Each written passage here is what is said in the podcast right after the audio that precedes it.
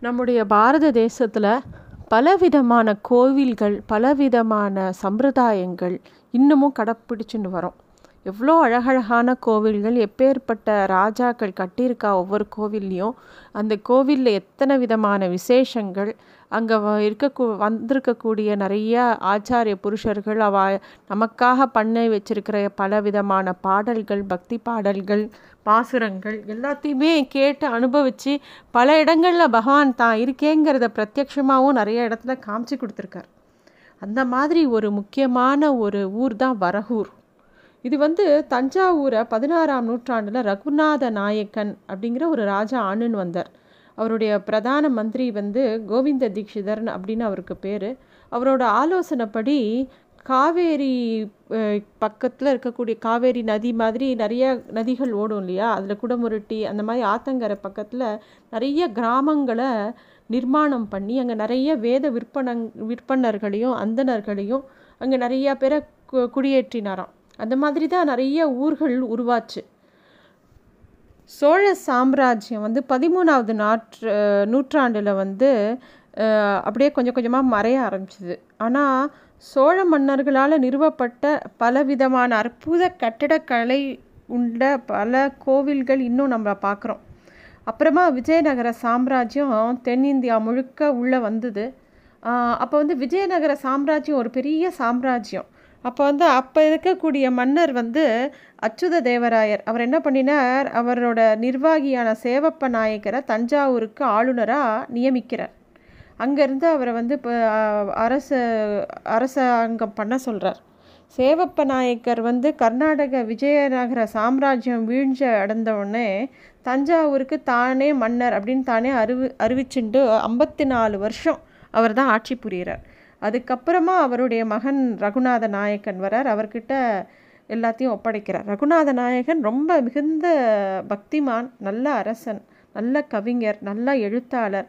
அவர் வந்து நிறைய கதைகள் கவிதைகள் நிறையா நாடகங்கள் எல்லாம் எழுதியிருக்காராம். அதெல்லாம் இன்னும் தஞ்சை சரஸ்வதி மகால் நூலகத்தில் இன்னும் இருக்குது முன்னாடி காலத்தில் அரசர்கள் பிரபுக்கள் எல்லாரும் பிராமணர்களுக்கு நிறையா நிலம் வீடு எல்லாத்தையும் மானியமாக கொடுக்கறதுங்கிற ஒரு வழக்கம் இருந்தது. அதுக்கு பேர் பிரம்மதேயம் அப்படின்னு சொல்லுவாள் இல்லை தேவதானம் அப்படின்னு சொல்லுவாள் அப்படி கொடுக்கப்பட்ட நிலங்களில் அவள் வந்து வீடுகள்லாம் அமைச்சுண்டு அங்கேயே வாழ்ந்துட்டு வருவாள் அந்த மாதிரி தான் ரகுநாத நாயக்கரோட ஆட்சியில் இந்த இந்த நிறையா கிராமங்கள் அமைக்கப்பட்டது.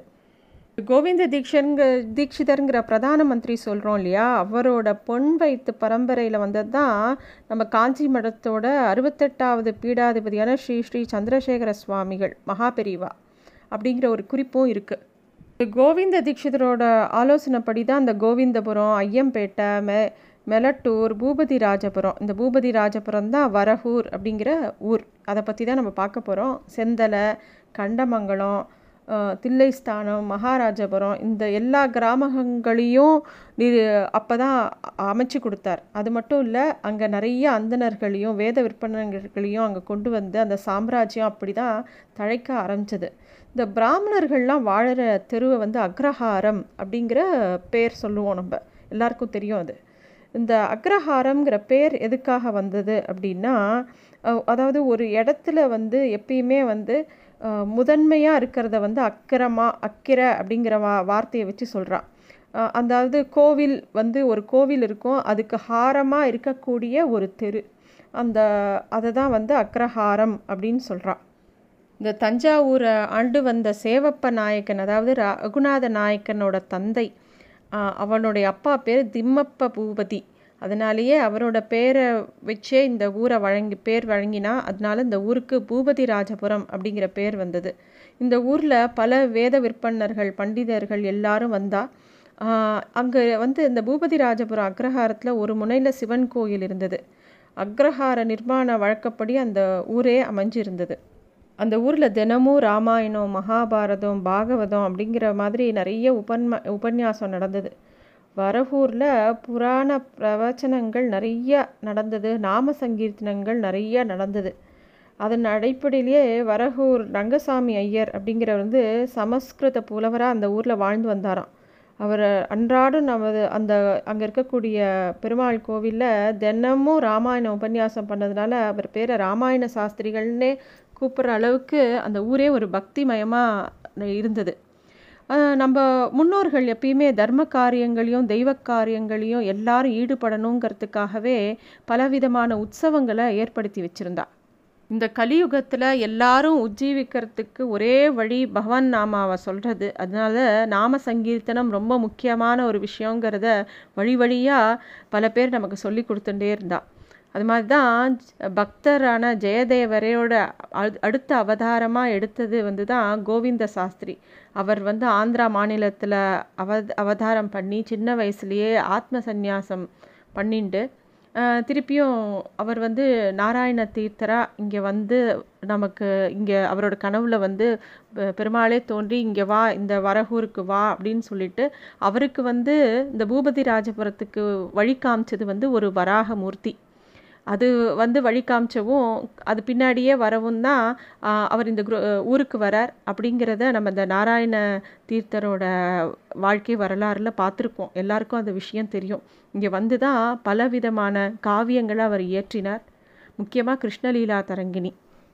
வராகம் வழி காமிச்சதுனால இந்த ஊர் வந்து பூபதி ராஜம்ங்கிற பேர் மாறி வரகாபுரி அப்படிங்கிறது போய் கால ஓட்டத்தில் வரகூர் அப்படிங்கிற பெயரே நிலச்சி போயிடுது ஸ்ரீ ஸ்ரீ ஸ்ரீ நாராயண தீர்த்த சுவாமிகள் கிருஷ்ண பரமாத்மாவோட லீலைகள் எல்லாம் அப்புறம் தேவகி வசுதேவர் திருக்கல்யாணத்துலேருந்து ஆரம்பித்து திரு கிருஷ்ணரோட ஜனன் ஜனனத்துலேருந்து ஆரம்பித்து ருக்மணி கல்யாணம் வரைக்கும் தரங்கிணிங்கிற இசைக்காவியத்தை இங்கே தான் அவர் பண்ணினார். இங்கே ப கிருஷ்ண பரமாத்மா குடிகொண்டிருந்த இந்த இடத்துலையே கிராம மக்களோட ஒத்துழைப்போட இங்கே ஒரு ஆலயமும் அமைச்சார் ஆகம சாஸ்திரப்படி. அங்கே தான் ஸ்ரீ லக்ஷ்மி நாராயண பெருமாள் மூலவராகவும் ஸ்ரீதேவி பூதேவி சமேதரா வெங்கடேச பெருமாள் உற்சவராகவும் பிரதிஷ்டாபனம் ஆச்சு. அங்கே வந்து எல்லா தினப்படி செய்ய வேண்டிய பூஜைகள்லாம் நித்தியப்படி நானூறு வருஷங்களுக்கு மேலாக ரொம்ப அப்படியே எல்லாம் பண்ணின்னு இருக்கா. வரகூர் லக்ஷ்மி நாராயண பெருமாள் திருக்கோவிலில் வந்து க பற்றி பேசணுன்னா வரகூர் வாசிகளை பற்றியும் கண்டிப்பாக பேசணும். ஏன்னா நானே அனுபவபூர்வமாக பார்த்துருக்கேன். வரகூர் வாசி வாசிக்காரா எல்லாருக்குமே அந்த ஊர் மேலே பெரிய அபிமானம் உண்டு. அவள் பெருமாள் மேலே அவள் எல்லாருக்கும் ஒரு ரொம்ப ஆழ்ந்த பக்தி உண்டு. நான் இந்த மாதிரி ஒரு பக்தியை நம்ம பார்க்கவே முடியாது. அந்த வரகூர் கிராமவாசிகள் முக்காவாசி பேர் பரம்பரை பரம்பரையாக அத்வைத்திகள் தான். ஆனாலும் வைஷ்ணவ சம்பிரதாயங்கள் மேலே அவளுக்கு ரொம்ப பெரிய பிடிப்பு இருந்தது. இப்போவும் இருக்குது இப்போயும் வரகூர் வாசிகள் வந்து ரொம்பவே அவள் ஊர் மேலே ரொம்ப அபிமானம் ஜாஸ்தி. அந்த பெருமாள் மேலே ரொம்ப அபிமானம் ஜாஸ்தி. அவள் ஊரில் நடக்கக்கூடிய இந்த ஸ்ரீ ஜெயந்தி உற்சவத்துக்கு எல்லாரும் கூடி இன்னும் ஏன்னா அந்த உற்சவத்தை நம்ம தனியாகவே பார்க்க போகிறோம் அந்த ஊருக்கு வந்து அத்தனை எல்லா விஷயங்களும் அவள் இன்னும் கிரமப்படி பண்ணுறா இன்னும் அந்த அக்ரஹாரம் அப்படியே இருக்குது இந்த வரகூரோட வழியில் வெளி அங்கே எல்லையில் வந்து ஐயனார் பெருமனார் காளியம்மன் கருப்பு மாதிரி எல்லை தெய்வங்களும் அந்த ஊரில் இருக்குது அங்கே ஒரு சிவன் கோயிலும் இருக்குது வரகூர் எல்லை வழியாக ஓடக்கூடிய ஒரு அந்த ஒரு பால் பாசன கால்வாய் பேர் கடுங்கால் அப்படிங்கிற பேர் உண்டு. இந்த பராந்தக சோழன் காலத்தில் அந்த அப்போலேருந்தே அங்கே அந்த பாசனம் இருக்கிற மாதிரியும் ஒரு கல்வெட்டு இருக்குது அதுக்கான ஆதாரம் தஞ்சாவூர் சரஸ்வதி மஹாலில் இருக்கக்கூடிய செந்தலை வரலாறுங்கிற புத்தகத்தில் குறிப்பு இருக்கான் இந்த கடுங்கால்ங்கிற இந்த பாசன கால்வாய் ஒரு ஆயிரம் வருஷத்துக்கு முன்னாடியே கடுங்கால்ங்கிற பேரோடையே அழைக்கப்பட்டிருந்தது. இந்த நாராயண தீர்த்தர் வந்து வரகூர் வர வரத்துக்கு வழிகாட்டிய அந்த வராகம் வந்து இந்த கால்வாயில் குதித்து விளையாடி அப்புறமா அங்கே இருந்த காளந்தி மண்டபத்தில் உட்காண்டு அதுக்கப்புறமே வரகூருக்குள்ளே நுழைஞ்சதா காரணத்தினால அந்த கடுங்கால்ங்கிற அந்த கால்வாய் வந்து ரொம்ப முக்கியமான ஒரு புண்ணிய தீர்த்தமாக கருதப்படுறது. அந்த சம்பவத்துக்கு அப்புறமே வரகூர் வாசிகளால் அந்த கடுங்கால்ங்கிற புண்ணிய நதியை வந்து காளந்தி நதி அப்படின்னு குறிப்பிட்றா. வரகூரில் சிக்கியோத்சவம் அப்படிங்கிற உரியடி உற்சவம் தான் ரொம்ப விசேஷம். அந்த திருவிழா வந்து ஸ்ரீ ஸ்ரீ நாராயண தீர்த்த சுவாமிகளால் பதினேழாம் நூற்றாண்டில் துவக்கிப்பட்ட துவ துவக்க வைக்கப்பட்டதான் அது. அவர் வாழ் வழிகாட்டிய பல சமுதாயங்கள் எப்படி ராமானுஜர் ஸ்ரீரங்கத்தில் எல்லாத்தையும் வழிகாட்டி வச்சாரோ அது மாதிரி இந்த ஊரில் இருக்கக்கூடிய கோவிலில் நடக்க வேண்டிய எல்லா விஷயங்களையும் நாராயண தீர்த்த சுவாமிகள் தான் ஏற்படுத்தி வச்சுருக்கார். அது வந்து ஆவணி மாதம் கிருஷ்ணபட்சம் பிரதம திதியில் நடக்கும். அந்த உற்சவத்தை பற்றி அப்புறமா நம்ம விரிவாக பார்க்கலாம். நன்றி.